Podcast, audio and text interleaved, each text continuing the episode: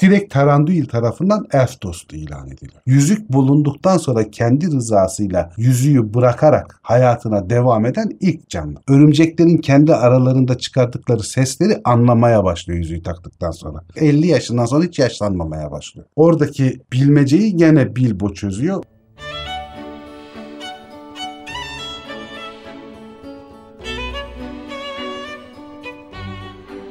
Merhaba Zafer abi. Merhaba Dilek. Zafer abi nasılsın? İyiyim Dilek sen nasılsın? İyiyim. Merhaba patron. Merhaba Dilek. Zafer abiden azar yiye yiye sana da selam vermeyi öğrendim. Hayır kovdurtacaksın ikimiz de ekmeğimizden olacağız. Seni kovmaz abi kovarsa beni kovar. Seni de kovmaz beni. Yalnız yakarsa dünyayı zalimler yakar onu da söyleyeyim. Garipler değil miydi? Zalimler değil evet garipler. İçimdeki dışa vurdu şu an. Gariplerin zalimliği korkmuştur o yüzden. Ha, evet evet doğru. Cem Yılmaz abi ne diyor? Garibin garibin ettiğini kimse kimseye Kimse etmez etmez. Bir tane daha söylersek çok iyi olacak. Başka garibanlıkla ilgili bilgim yok ya. Ben patron olduğum için. Zafer abi bilir. Garibim dünyanın rengine kat. Cahillik olmasın o. Kolajlıyoruz işte. Meksika şeyi orada dalgası yarattık ya. Hepimiz korkuyoruz. Hepimiz bir şeyleri yarım yamalak biliyoruz. Abi bu hafta çok sevdiğim bir karakteri işliyoruz. Frodo'nun amcası, Hobbit'in baş kahramanı, tek yüzüğü Gollum'un elinden alan, yazmayı ve yalnızlığı seven, sadık ve düşünceli Bilbo Baggins'i işliyoruz abi. Nasıl giriş? Güzel oldu. Bilbo Baggins iki önemli aristokratik şair ailesinin çocukları. Babası Bungo Baggins, annesi de Belladonna Tuk. Belladonna Tuk aynı zamanda yaşlı Tuk, Old Tuk diye bilinen efsanevi şair ailelerinin reislerinden olan birisinin torunu. Zaten Frodo'da da anlatmıştık. Yaşlı Tuk'un konağında Frodo da çocukluğunun bir kısmını geçiriyor annesiyle babası öldükten sonra tekne kazasında. Orası bayağı önemli bir malikanedir. Çok büyük, güzel bir yer. Bilbo aslında bütün gençliği boyunca falan gayet ideal bir hobbit görünümünde. Yani ideal hobbit görünümünde derken neyi kastediyoruz? Maceradan hoşlanmaz. Kendi asgari lükslerinden vazgeçmez. Hijyene çok tutkun. Yani öyle çok temiz, pimpirikli bir hobbittir. Yeme içme olayını çok sever. Yemekte içmekte de böyle bir gurme özelliği falan da vardır. Öyle her şeyi yemez içmez çok seçicidir falan. Kendisi de yetenekli bir ahçıdır zaten. Bilbo iyi eğitim almış kesinlikle. Yani bu hobbitler arasında çok öyle hani genel olarak halkın arasında okuma yazma oranı falan düşüktür zaten. Ama Bilbo çok iyi eğitim alıyor. Elfçe bile biliyor yani o kadar yüksek bir eğitim almış. Zengin bir ailenin çocuğu. Hobbitleri sevdiği birisi. Yani hobbitler şeyi sevmiyorlar zaten. Maceracıları falan sevmiyorlar. Ya da şairi terk edip gidip dönenlere falan hep şüpheyle yaklaşırlar. Çok kapalı bir toplumdur. Yalnız Tuklar da Pippin'dan da biliyoruz zaten bunu. Tukların böyle bir şey haylaz durumları vardır diğer hobbitler arasında. Anne de Tuk olduğu için bunun da böyle içinde bir şey var. Bir macera hissi, bir uzaklaşayım, bir başkalarıyla görüşeyim hikayesi de var. Ama ilk yıllarında bunu kamufle edebiliyor. O evine falan bağlı bir hobbit. Annesiyle babasını arka arkaya kaybediyor. Babası 2926'da annesi de 2934 yılında ölüyor. Onlar öldükten sonra Bagend'in Çıkın Çıkmaz'ının zaten tek varisi. Çıkın Çıkmaz'ı efsanevi bir konuttur orası da. Bütün hobbit evleri arasında yani oyukları arasındaki en muhteşem ev zaten. Ve herkesin gözü olan bir ev. Yani böyle Anadolu'yu bilenler bilir bu kasabalarda falan her yer standart standart altı evlerle doludur. Bir ev çok güzeldir. Orası da kaymakamın evidir yani tamam mı? bu kaymakam evi gibi bir evdir yani. ve orada yaşamaya başlıyor ve orada da şey değil böyle evinden barkından ayrılan eden bir tip değil. Çok çalışmaya da ihtiyacı yok. Annesinden babasından belli bir geliri falan kalıyor zaten. Gandalf da işte o ara ara gidiyor geliyor. Daha çocukluğunda bile Gandalf'tan işte orkların muhabbetini, ejderhaların muhabbetini, dış dünyayı bilmem neyi dinlemekten çok hoşlanıyor. Gandalf muhtemelen daha bu çocukken Bilbo'nun bu iç kıpırdanmalarını falan fark eden birisi. Gandalf'a da bunun bir şeyi var. Hani tanışıklığı da var gençliğinden çocukluğundan itibaren. Gandalf'a bir hafif hayranlığı da var. Hani o çünkü dış dünyayı geziyor. Her şeyden haberi var falan. Şöyle bir durumu var tabii. Gandalf'la seyahate çıkmadan evvel tüm hobbitler gibi Gandalf'ı böyle hani milleti eğlendiren falan basit ufak numaralar yapabilen birisi olarak biliyor. Havai aslında. fişekler. Havai pat fişekler pat pat pat. Zaten Gandalf'ın havai fişek gösterilerini falan da kaçırmıyor çocukluğunda. Frodo gibi, Merry ve Pippin gibi o havai fişek muhabbetinden çok hoşlanıyor. Gandalf 3. çağ 2941'de Thorin'le falan anlaşılmış durum. İşte hırsız olarak da Bilbo'yu aklına yazıyor. Bilbo'ya gidiyor selam veriyor. O güzel diyalog gerçekleşiyor. Bilbo selam veriyor. O selam veriyor. Bilbo selam veriyor. Bilbo tedirgin oluyor bu durumdan. Hani benle niye bu kadar ilgileniyor falan diye. Onu seçtiği için Gandalf işte çıkın çıkmazın o yuvarlak güzel kapısının üstüne hırsız rününü koyuyor ve cüceler gelmeye başlıyor. Bölümde tayfa geliyor. Anlattığın. Anlattığımız. Burada benim dikkatimi çeken durum şu. Bir oyuktan bahsediliyor bilmem ne falan. Mesela filmde tek büyük bir masada cüceleri ağırlar. Kitapta ise 3 masayı birleştirerek cüceleri ağırlar. Yani Bilbo'nun ne kadar sosyal böyle evinde partiler düzenleyebilen birisi olduğunu çıkartabiliyoruz. 12 tane cüce bir de Gandalf 13 kendisi 14. Onların hepsini yedirip içirip ağırlayıp yatıracak kadar büyük bir yer çıkın çıkmaz. Böyle bir lüks bir hayata sahip yani. Malikane desek Malikane gibi bir şey yani hobbitler için malikane. Abartı olmayacak Tabii tabii yani çok şey. Zaten Frodo bölümünde bir tane kroki koymuştum videoya. Hatırlarsın Hı. belki abi. Üstten çizimini Ha, yapmışlar. Evet. Tek tek o da o da şey yapmış. Labirent Aynen. gibiydi içi. Kimi yerlerde kimi internet sayfalarında falan şey var bu hani içi nasıldı nasıl bölümlenmişti falan. Detaylı bir bilgi var mı hiç görmüyor musun abi? Yani bunu Tolkien tarif etmiş mi şurada şu odası Tolkien'in var, kendi odası var. eskizlerinde var çıkın çıkmazı. Ama Var mı? Birebir ölçekli falan değil daha çok eskiz çalışması gibi var. Yani biraz böyle emri vaki oluyor Bilbo'ya durum. Sen hırsızsın diyorlar. O hırsız değilim diyor ama bir macera teklif ediliyor. Maceradan kazancında 14'te biri bütün ganimetin. Ölmen de mümkün ama geri dönebilirsek hazinenin 14'te biri senindir diyorlar. Torin'de de anlattık yani hazine denilen şey yani hakikaten hazine öyle iki sandık falan değil yani. Koca bir dağın içi altın ve pırlanta dolu yani. Öyle bir hazine.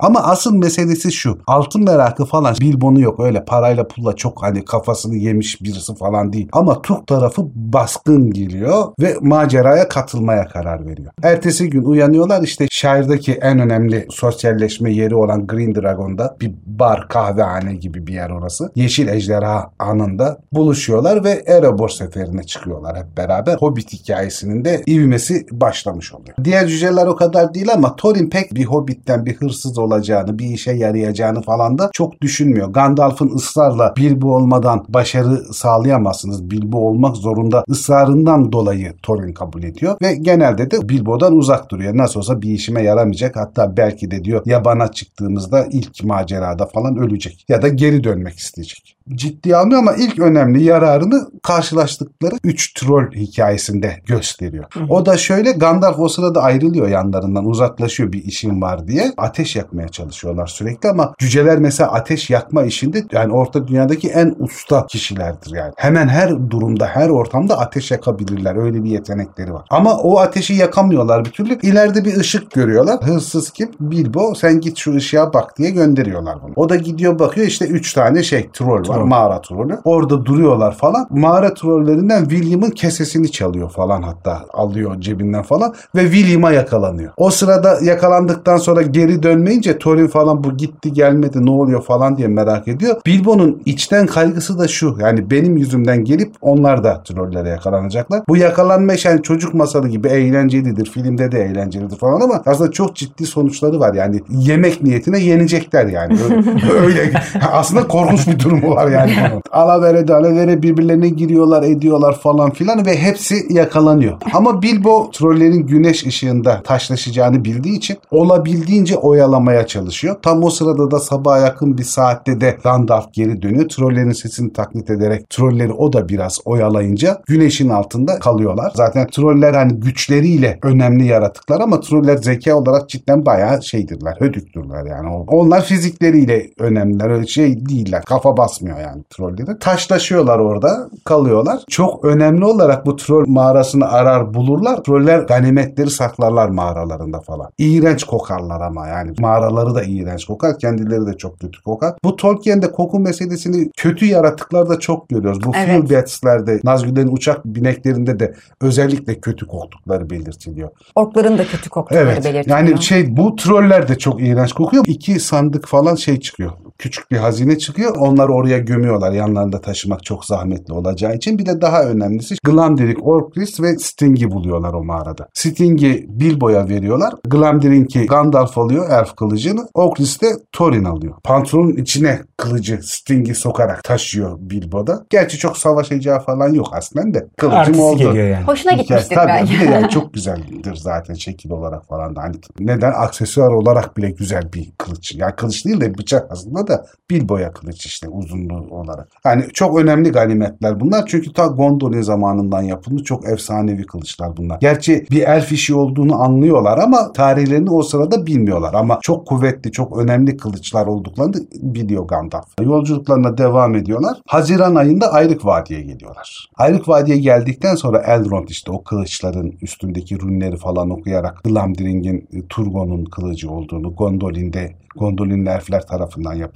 Orkist'in de çok önemli bir kılıç olduğunu söylüyor. Hani çok efsanevi bir kılıç olduğunu söylüyor. Böylece hani ona da seviniyorlar ama daha da önemlisi Elrond'a geldikleri zaman Elrond ay rünlerini çözüyor. Hı hı. O görünmez ay yazılarını çözüyor ve nasıl bir yol izleyeceklerini, ne yapmaları gerektiklerini anlatıyor. Şey değildir, filmdeki gibi bir hırlaşmaları falan yoktur cücelerle ya da Bilbo'yla. Hoş karşılanmışlardır ve hoş gönderilmişlerdir. Abi yolculuğa çıktığında Bilbo kaç yaşındaydı? Yani 51, 51 yaşında. yaşında. 51 yaşında. Yani Frodo da 51 yaşında yüzük şeyine çıkıyor. Hı hı. Öyle bir Aa şeyi doğru. var. Elrond ardıç kuşunun kapıyı işaret edeceğinden falan bahsediyor. Bilbo bunların hepsini dinliyor.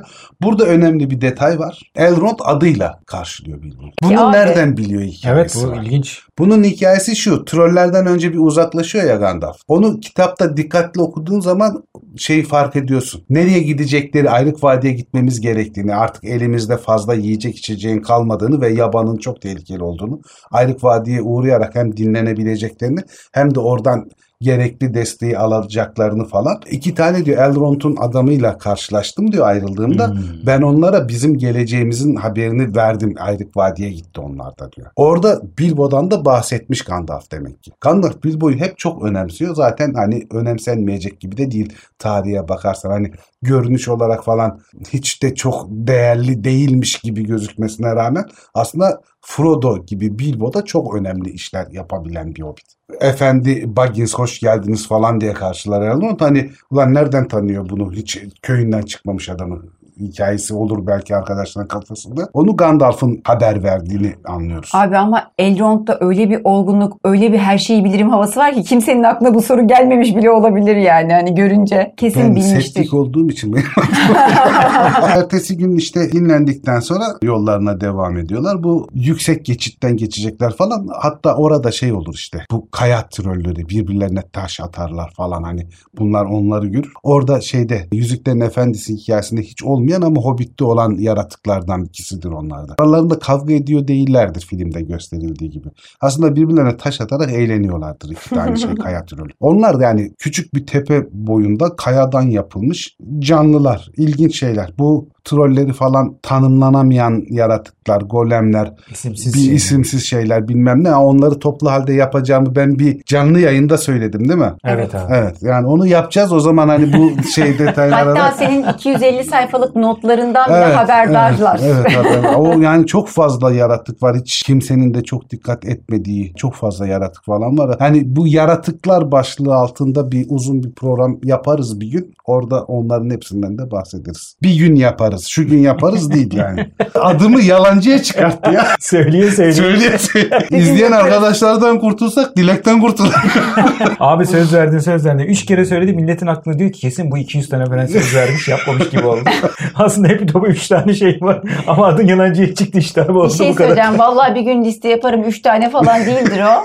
Rabbim ömür versin anlatacağız. Anlatacağız, yapacağız inşallah. Yapacağız inşallah. Bir mağara bulurlar ama temkinlidirler tabii. Mağaralarda şey olacağını Goblin diye geçer. Hobbit'te de aslen ork hikayesidir. Thorin'de de gene demiştik. Ork mağaraları olabilir falan diye temkinli şey yaparlar. Yaklaşırlar olaya ama gene de gafil avlanırlar. Şöyle ki o girdikleri sığındıkları e, mağarada aslında dağın derinliklerine bağlantısı olan bir mağaradır. Ork geçitlerine uzanan. Hatta orklar saldırır. Diğer hepsi pataküte yakalanırlar. Yalnız son anda Bilbo orkları, goblinleri fark edince çığlık atar. O sırada Gandalf kaçar. Kurtulmuş olur Gandalf böylece. Ulu Goblin'in karşısına çıkarırlar. O da Hobbit'te olup da Yüzüklerin Efendisi'ne devam etmeyen Ulu Goblin nedir, ne, nasıldır, niye bir tanesi diğerlerinden daha devdir falan bilinmez. Bir de çok aklı başındadır o yönetici durumundadır zaten. Thorin'deki kılıcı gördüğünde, Okrist'i gördüğünde tanır O kadar yaşlı o zaman. Hikaye şöyle birinci çağ Gondolin'de yapılan bir kılıcı tanıdığına göre o zamandan beri ya bir efsanenin uzantısı olarak biliyor bu kılıcı ki bence kendi kılıcı görmüş gibi geliyor bana tepkisinden dolayı. Bir Abi öbür türlüsü o Orkun entelektüel bir bilgiye entelektüel sahip olması bilgiye- o da çok Yani şey değil. oklarda da hani hiç şey yazılı aktarım söz konusu değil. Oklarda hiç rastlamadığınız bir şey. Demek ki kendisi görüyor. Bu da elflerden yaratıldıkları için epey bir yaşadı, Hmm. yaşadıklarını gösteren bir dayanağımız oluyor yani. O sırada Gandalf ortaya çıkar. Bir kargaşa olur. Gandalf büyük goblini öldürür ve kaçmaya başlarlar. Hatta e, Baggins baygındır o sırada. Onu Dori taşır sırtında. Kafasına bir darbe almıştır. Ama Dori de bu kargaşa sırasında sendeler falan sırtından Bilbo'yu düşürür. Bilbo da yuvarlana yuvarlana yuvarlana işte tarihin döndüğü noktaya geliyoruz. Gollum'un yeraltı gölüne kadar yuvarlanır. Yuvarlanıp düştüğünde işte yüzük kendini buldurmak Heh. ister falan diye anlatıyoruz ya. Uyanıp kendine geldiğinde elinin altında bir şey görür bakar altın bir yüzük. Onu da cebine koyar. Tesadüf eseri diye Gibi. düşünür ama bence iki türlü. Yüzük kendini buldurmak ister. O yüzden o yüzüğü orada bulur. İkincisi zaten Ilúvatar'ın yazgısı Bilbo'nun o yüzüğü bulmasını ister. Nereden bakarsan artık. O sırada da Gollum'un şıpırtıları gelir. Kayığından, gölden gelmeye başlar. Ve şey yapar yani Bilbo'yu yemek istediğini falan söyler yani. O da bir bilmece yarışması yapalım. Sen kazanırsan beni yersin. Ben kazanırsam da bana bu şeyden mağaralardan çıkışı gösterirsin diye anlaşırlar. Burada hani hiç fark edilmiyor falan ama yani aslında hakikaten dehşet verici bir şey. Bilbo bilmece yarışmasını kaybetse Gollum onu yiyecek yani. Bir hobbit hobbiti yiyecek. Yani bir Yamyamlık. hobbit hobbit'i yiyecek aslında. Çünkü Smeagol'da aslen hobbit. Çok güzel bir bilmece yarışması olur. Sonunda Bilbo şey yapar hani bir ayak yapar. Cebimde ne var diye aslında bilmece olmayan bir soruyla. Gollum'u delirtir. Bulamaz cebinde ne olduğunu falan. Çok da sinirlenir sen hile yaptın falan diye. Adasına yüzüğünü almaya gider. Ki dönüşte görünmez olup Bilbo'yu yiyecek. Ama bir bakar yüzük yok ve Bilbo'nun çaldığını düşünür. Ki Bilbo çalmasa bile yüzük Bilbo'dadır zaten. Cebimde ne var cebimde ne var diye de kurgular paranoyak kafasında ve cebinde benim kıymetlim var diye de aklına gelir zaten. Bilbo'yu kovalarken Bilbo herhalde elin cebine falan koyar. Bir kazara ya da yüzüğün İradesi. iradesiyle parmağına geçer. Bilbo görünmez olur. En azından Gollum için. Gollum bunu geçer gider Bilbo fark eder hani bunu takınca beni görmüyor çünkü yanından. Gollum bunu geçince çıkışa doğru yürüdüğünü de bildiği için Bilbo koşarak peşinden gidiyor doğu kapısına gelmiş oluyorlar. Doğu kapısının oradan hatta eline fırsatı da geçtiği için Sting de var çünkü. Şey diye düşünüyor öldürsem mi öldürmesem mi yani bir yamyam sonuçta milleti öldürüyor katil falan diye vicdanı el vermiyor Gollum'u öldürmeyi. O yüzden sadece yanından atlayıp doğu kapısından dışarı çıkıyor. O sırada Gandalf ve diğer cüceler de o kapıdan çıkmış uzaklaşmışlar. Onlar bakıyorlar hırsızımız yok Bilbo yok panikliyorlar falan. Yanılmıyorsam Balin'i de gözcü olarak koyuyorlar daha geriye dağların çıkışına daha yakın bir yere. Balin sağa solu gözlüyor ama Bilbo parmağında yüzükle Balin'in yanından geçip cücelerin yanına geldiğinde kimseye görünmeden yüzüğü çıkartıyor. Görünür oluyor geliyor.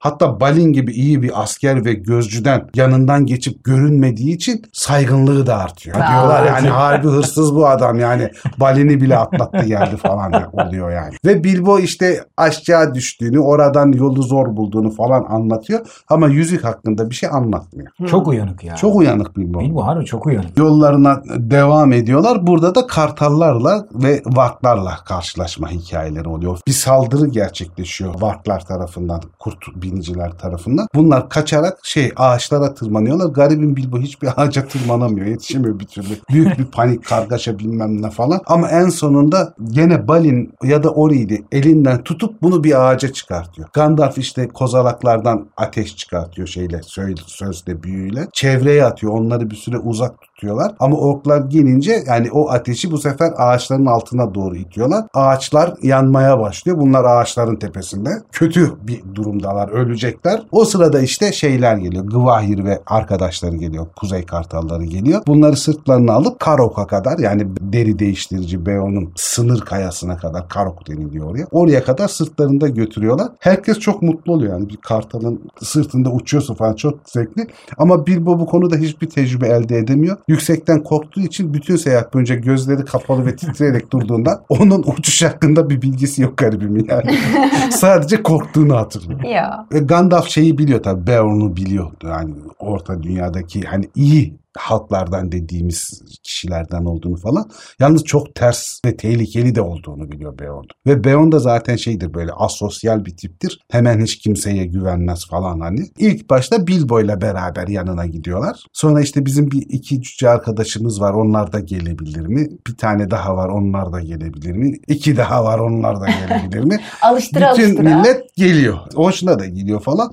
Orada işte Bilbo'nun en mutlu olduğu şey onun kaymağını, balını, Poğaçaları. efsanevi poğaçalarını, beyaz ekmeklerini yeme hikayesi falan. Orada biraz dinlendikten sonra buna yolu tarif ediyor. Hatta yolu tarif etmekle de kalmıyor. Sınırda diyor Milford Ormanı'nın girişine kadar diyor size diyor Midilliler de vereyim. Rahat seyahat edin. Ondan sonra diyor siz onları serbest bırakın diyor ormana girmeden evvel. Çünkü Beorn yani tam bir doğa dostu birisi. Kesinlikle vejeteryan ve hiçbir hayvana tutsak muamelesi falan yapmıyor. Yanındaki sığırlar, koyunlar, tavuklar, atlar falan kendi özgür iradeleriyle onunla birlikte yaşıyorlar ve onlar onun arkadaşı. Güzel bir tip aslında Beorn. Beorn'u da bir gün şey yaparız. Karakterlerden anlatırız. İnşallah bir gün abi. İnşallah bir gün Beorn hakkında da uzun uzun Zafer konuşuruz. abi bari videonun içinde verme fırsatı. ben yazacağım dedi şimdi söz verdin. Hemen yazıyorum. Bak yazdı Not bile. alıyor zaten. Leon. Yazdı.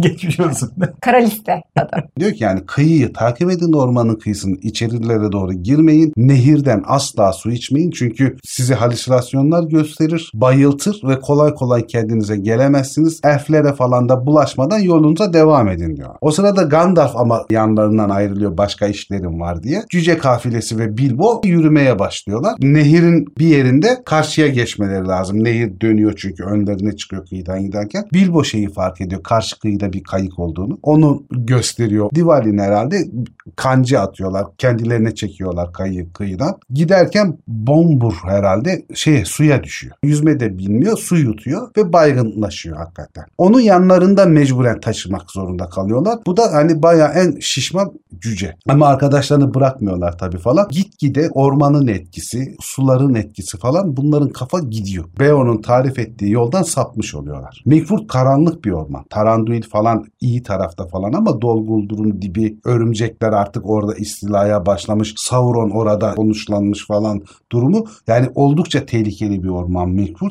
Taranduil'in elfleri de şölen yapıyorlar. Bunlar bir kere gidiyorlar. Thorin Beşe Kalkan'ı anlatmıştık zaten. Dalıyorlar ortaya. Bunlar yok oluyorlar ama bir şey demiyorlar. İki dalıyorlar. Yok oluyorlar. Gene bir şey demiyorlar. Elfler de sinirlenmiş oluyor bu duruma. Üçüncü kez daldıklarında Thorin'i yakalamıştı o sırada. Bunlar yollarını kaybedince diyorlar ki Bilbo'ya sen şu ağaca bir tırman bir çevreye bak gidebileceğimiz bir yer Ha, var mı? filmde de var neresi falan diye. Bu çıkıyor ama bir çanak gibi bir yerin içinde devasa ağaçlar falan pek yön mön göremiyor. Aşağı indiklerinde de arkadaşlarının birçoğunun örümcekler tarafından yakalanıp götürüldüğünü görüyor. Ağa sarmışlar, ölü değiller, salam gibi asılmışlar bir yerde gizliler. Hatta Sting kılıcına Sting adını orada veriyor. Çünkü bir örümceği şişliyor orada. O da Evet, arı tamam. iğnesi hikayesi var. Bu gene Tolkien'in bu bitki böcek bilimi muhabbetini çok iyi bildiğinden olur. Eşek arılarıyla örümcekler ezeli düşmanlardır kediler ve köpekler gibi. Ben diyor örümceği zarar verdiysem arı iğnesidir İyi. bu da O diyor. da Sting. Çok önceden söylemiştim gene söyleyeyim ben çok severim zaten. İngiliz The Police'in solisti asıl büyük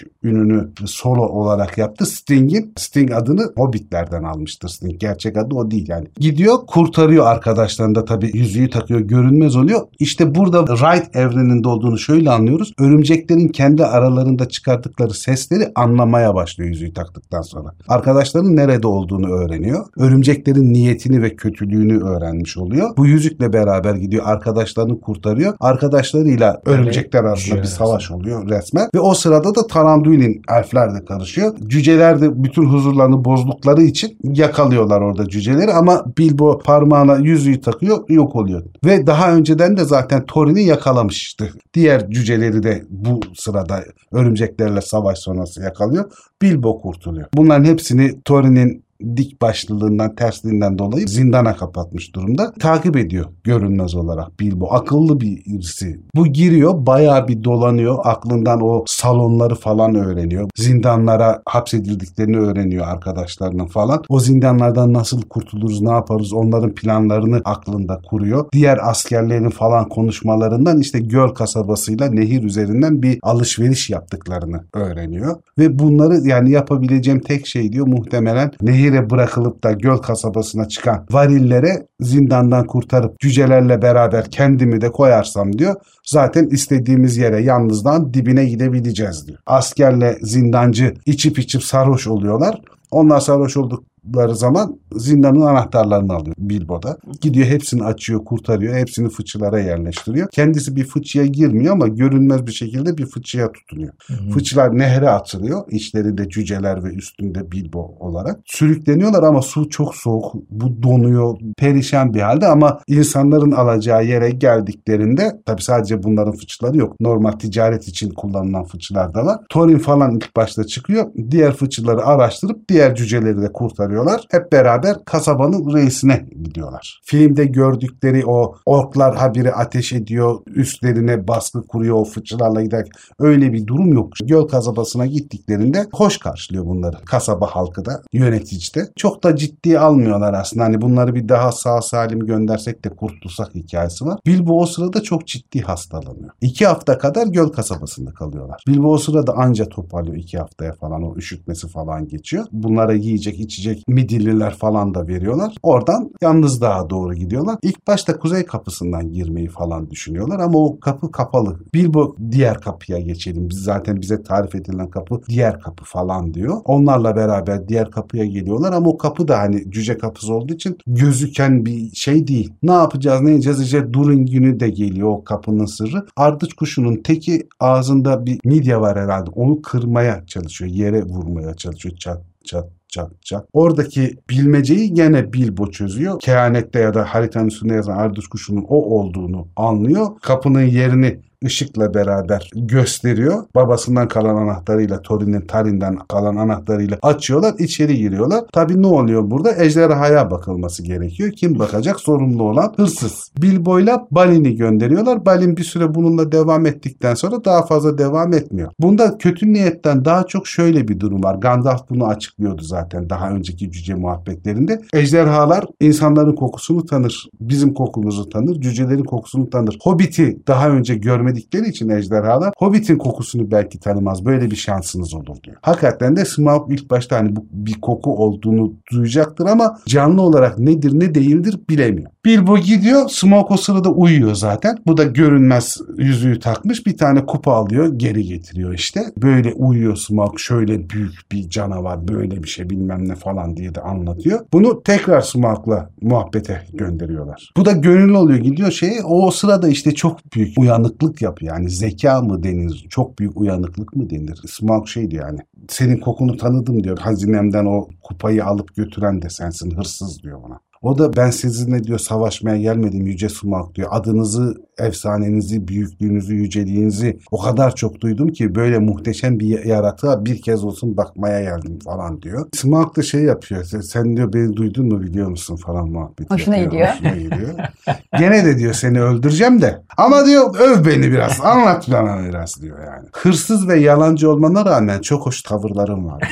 Tabii o sırada bu görünmez olduğu için yanaşıyor yanaşıyor kapıya doğru falan. Vın kaçıyor. Ve şeye gidiyor diyor ki yani Smaug diyor uyandı. Sizin de muhtemelen hukukunuzu falan alacak. Biz diyor ön kapıyı falan tahakküm edelim, gizlenelim. Bu iş hani kötüye gidiyor. Ha o sırada da ikinci gittiğinde çok önemli bir şey oluyor. Zırhındaki kopmuş parçayı görüyor karnında. Çünkü Smaug'un zaafını aramaya gidiyor biraz da. Bir eksikliği var mı diye. Smaug da işte hareket ederken falan bakıyor. Var. Zırhında bir boşluk var. Bunu da gelip anlatıyor. Bunu anlattığında da çevredeki kuşlar bunları duyuyor. Göl kasabasındaki belli bir soyla Cüceler tarihsel olarak ardıç kuşlarının, kuzgunların konuşmalarını anlayabiliyorlar aslında. Onlar da onların konuşmalarını anlayabiliyorlar. Ama biraz unutulmuş bir şey bu artık. Ama aslında yani o kuşlar, kuzgunlar falan cücelere hizmet eden canlılar. Hatta roak var çok yaşlı bir kuzgun. O diğer genç kuş bunlara bir şey anlatmaya çalışıyor. Kuş sesi gibi duyuyorlar, anlamıyorlar. Roak'ı getiriyorlar, o tercüme ediyor durumu. E zaten hani Bart'ın da o boşluğu görmesini sağlayan Tabii. kuş Bart da çünkü kuş dilinden anlıyor. Babası da kuş dilinden anlayan birisi. Onun sayesinde Smaug'u öldürüyor. Smaug huysuzlanıyor. Cücelerden falan da işkilleniyor ve acaba göl insanları mı gönderdi bunları falan diye çok sinirleniyor. İlk başta bir uçuyor dağın çevresinde dönüyor. Girdikleri kapının oraya alevler falan püskürtüp yıkıyor. Bunlar içeride mecbur kalıyorlar. Cüceleri falan bulamayınca o hırsız da bulamayınca kasabadan gelmiştir diye düşünüyor. Kasabaya gidiyor işte kasabayı yakıyor yakıyor ve orada ölüyor.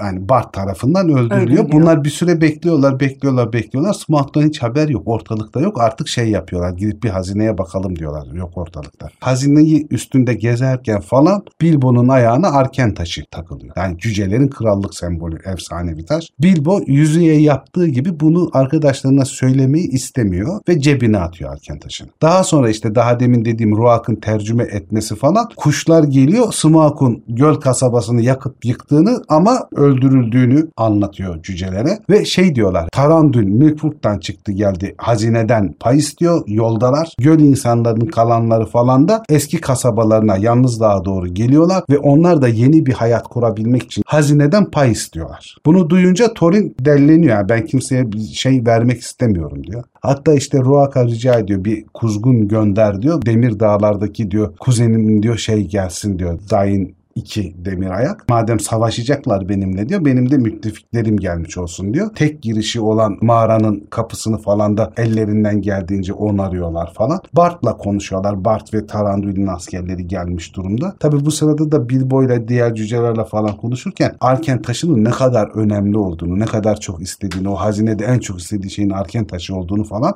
söylüyor. Duyuyor. Bir gece kaçıyor Bilbo Arken taşı cebinde. Bir savaş çıkacağına diyor. Ben diyor 14'te bir hakkım olarak diyor Arken taşını aldım hazineden. Bu hırsızlık malı değil aslında diyor. Bart'la Tarandu ile. Bunu diyor size vereyim diyor. Ben payımdan vazgeçiyorum. Bu taş sizin olsun diyor. Bunu pazarlık unsuru olarak kullanın. Aranızda bir savaş olmasın. Cüceler de zarar görmesin falan diye. Sözüm var diyor. Geri dönmem lazım diyor. Sabah da bu olaylar Arken taşıyla pazarlık işini falan konuşunca anlıyor zaten Thorin'le. Ve Bilbo'yu kovuyor yanlarında. O sırada Dain Demirayak askerleriyle gelmiş oluyor. Taranduil, Bart, Dain Demirayak ve bunlar karşı karşıya geliyorlar. Savaş çıktı çıkacak. Gandalf diyor ki yani kendi aramızda savaşacak vaktimiz yok. Çünkü Bolk ve Ork sürüleri, Vak sürüleri çok yaklaştı. Bize saldırmaya geliyorlar diyor ve orada işte Cüce Ork savaşlarının en büyüklerinden olan Beş Ordular Savaşı gerçekleşiyor. Beş Ordular Savaşı sırasında kafasına gelen bir taşla Bilbo baygın. Ve o sırada yüzük de elinde olduğu için savaş bittikten bir gün sonra bulunuyor. O sırada kendine gelip yüzüğü çıkarttığı için Bilbo kayıp oluyor o sırada. Thorin ölümcül yaralanmış gidiyor Bilbo ile helalleşiyorlar falan. Bilbo çok üzülüyor Thorin'in ölmesine falan. O beni dostu olarak görmese bile o benim dostumdu diyor. Gerçi Thorin de daha sonra yani sen benim dostumdun ben hata yaptım sana falan diyor. Ne kadar parayı önemsemediğini anlıyoruz burada da Bilbo'nun. Arken taşını verdiği için onlara ve 14'te bir payını vermiş oluyor. Yani o hazineden artık bunun alabileceği bütün bu tehlikeleri göze almasına rağmen hiçbir şey yok yasal olarak. Çünkü kendi payını kaybetmiş durumda. Ona rağmen ona kalan cüceler dostluklarına istinadeyken cüceler için büyük bir özveri bu. Çok büyük bir servet vermeyi teklif ediyorlar. Yani al istediğini götür buradan falan diye. Bilbo kabul etmiyor. Ancak iki küçük sandık alıyor. Zorla veriyorlar. Ha bu arada çok önemli bir detay. Thorin'in gömülmesinden sonra direkt Taranduil tarafından elf dostu ilan ediliyor. Onlarla vedalaştıktan sonra da Gandalf'la beraber çıkın çıkmazına yani şaire dönme yolculuğu başlıyor. Gandalf'la yol boyunca muhabbet ede ede ede ede geliyorlar. Şaire geldiklerinde bakıyor evi mezatta satılıyor. Çünkü şair kanunlarına göre bir yılı geçkin nereye gittiği belli olmayan ve bir yıl içinde haber alınamayan kişi ölmüş kabul edilir. Ay yazık ya. Öldüğü için de bütün her şeye mirasçıları konar. Evinin eşyaları falan da mezatta satılır. Kendisinin ölmediğini kanıtlamak için bayağı uğraşıyor. Çıkın Çıkın çıkmazına tekrar oturuyor. Sonuçta kabul ediyorlar. Ondan sonra fakir halk Bilbo'yu yaşayışı dolayısıyla çok seviyor. Çok saygı duyuluyor. Kendi akrabalarıyla ilişkileri falan da kesmiyor Bilbo. Gene de Bilbo tedirgin edici biri oluyor. çok yakınlaştıkları biri olmuyor. Çünkü Bilbo ara ara şairin dışına çıkıyor cücelerle buluşuyor. Gandalf bunun evine gidiyor geliyor. Hani böyle ayrıksı bir hobbit oluyor. Saklanıyor. Köyün geleneğini bozmuş oluyor. Evet. Köyün Dışarıdan geleneğini adam bozmuş gelip oluyor. gidiyor yani. Diğer şehirlerde üniversite öğrencilerine böyle yani gider adam normal aile apartmanı burası kardeşim otur dediğin zaman bir misafir gelince ortalık kıyamete. Bu da öyle bir İlla şey. burnunu sokan birisi çıkar. Evli değil zaten.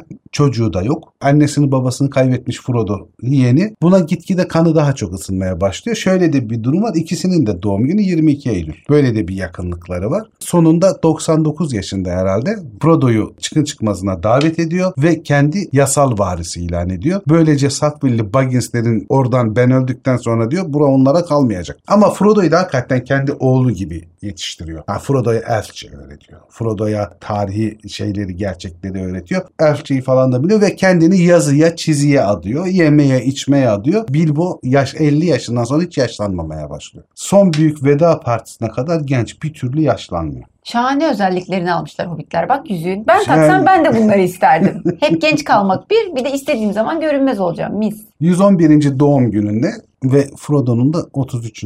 Orada işte son kez yüzüğü kullanıyor. Yani herkes bilir o büyük şöleni. Bütün herkes orada. Gandalf orada. Çok büyük parti falan. Ve Ayrık Vadi'ye gidecek. Zaten şey kırmızı kitabı yazmaya başlamış durumda o sırada devam ediyor. Ayrık Vadi'de de oradaki belgeleri kütüphaneyi kullanacağım. Birebir elflerden de öğreneceğim. İşte Hobbit tarihi, elflerin tarihi bilmem ne yazarlığa diyor. İçince eski maceralarından anlatması, abuk sabuk konuşmasıyla falan da biliniyor çevrede. Ama fakir hobbitleri kolladığı için, onlara sürekli destek verdiği için falan bir açıdan da o geniş halk kitleleri tarafından çok sevilen beyefendi hobbit olarak görülen birisi aynı zamanda. Biraz Gandalf'ın baskısıyla da olsa yüzük bulunduktan sonra kendi rızasıyla yüzüğü bırakarak hayatına devam eden ilk canlı. Elrond'un yanına gidiyor, Ayrık Vadi'ye gidiyor. Çok büyük bir saygıyla karşılanıyor. Zaten elf dostu ilan edilmiş durumda. Ona çok hoş davranıyorlar falan ama yüzükten ayrıldığı için hızla yaşlanmaya başlıyor. Ateş salonunda oturuyor daha çok. O Ayrık Vadi'de özel eğlencelerin olduğu bir salon. Ve durmadan yazıyor. Aragon'la büyük dostlukları var. Hatta ona Duna'dan diyor yani. Şey batılı adam diyor. Bir yerde sıkışırsa kafiyede falan Aragon'u çağırtıyor. Aragon geliyor. Onunla beraber yazıyorlar. Yüzük göreviyle Frodo yola çıktıktan sonra yani 17 yıl sonra Ateş Salonu'nda ilk kez Frodo ile Ayrık Vadi'de karşılaşıyorlar. Ondan sonra da zaten Frodo ile beraber 131 yaşında Gandalf'ın Frodo'nun ayrıldığı gemiyle Orta Dünya topraklarını terk ediyor ve batıya gidiyor. Ama özellikle belirtilmiştir. Batıya bir ölümlü olarak gidiyor. Hayatını orada sonlandırıyor. Batıya gidip ölümsüz olmuyor yani. Yazdığı makaleler, kitaplardan gittim ve geri döndüm. Kırmızı kitap hikayesi. Elfçe çeviriler. Gilgalad'ın düşüşü diye bir şiiri var. Aydaki adam çok geç kaldı şiiri var. Erendil'in şarkısı var. Bu Aragon'la beraber nakaratlarını falan oluşturdukları ortak çalışma.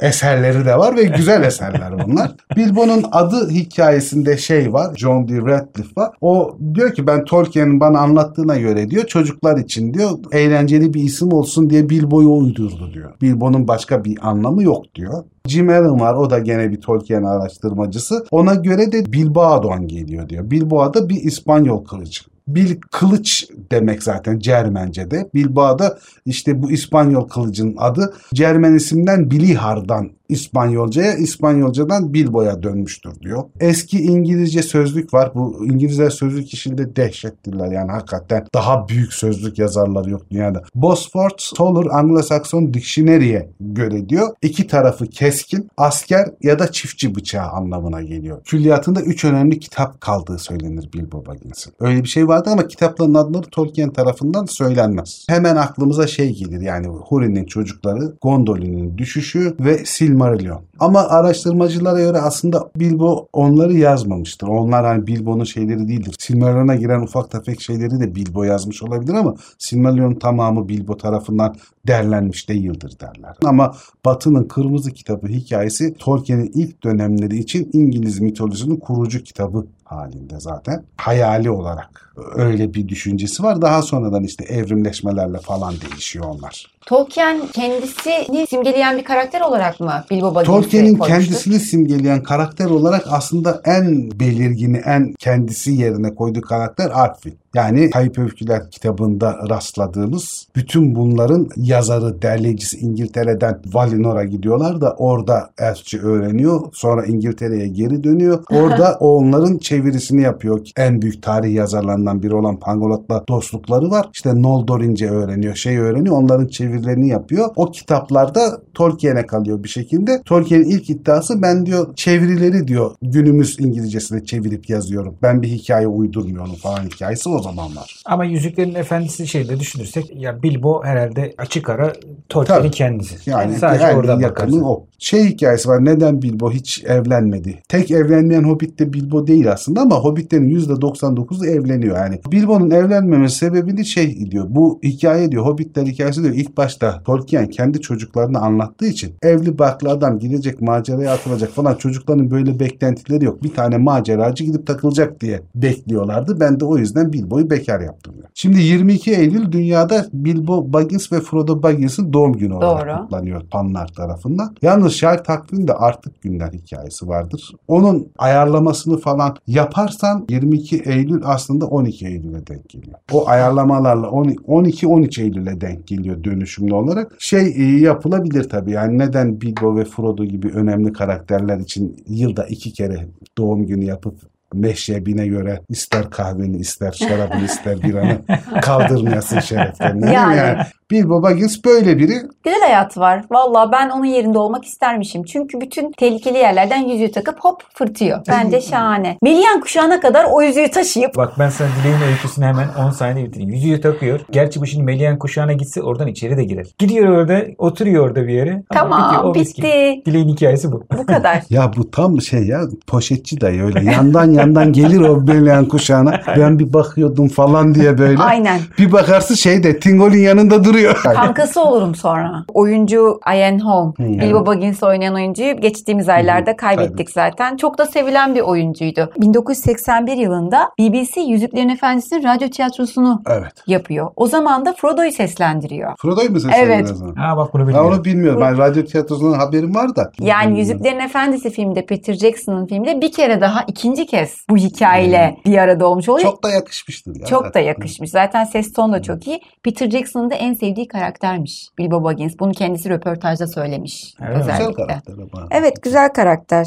Abi verdiğin bilgiler için teşekkür ederiz. Yeni bölümlerde görüşürüz diyelim o zaman. Değil mi patron? Görüşürüz Dilek. Görüşürüz. Görüşürüz patron. Görüşürüz Dilek. Görüşürüz abicim. Herkese iyi akşamlar.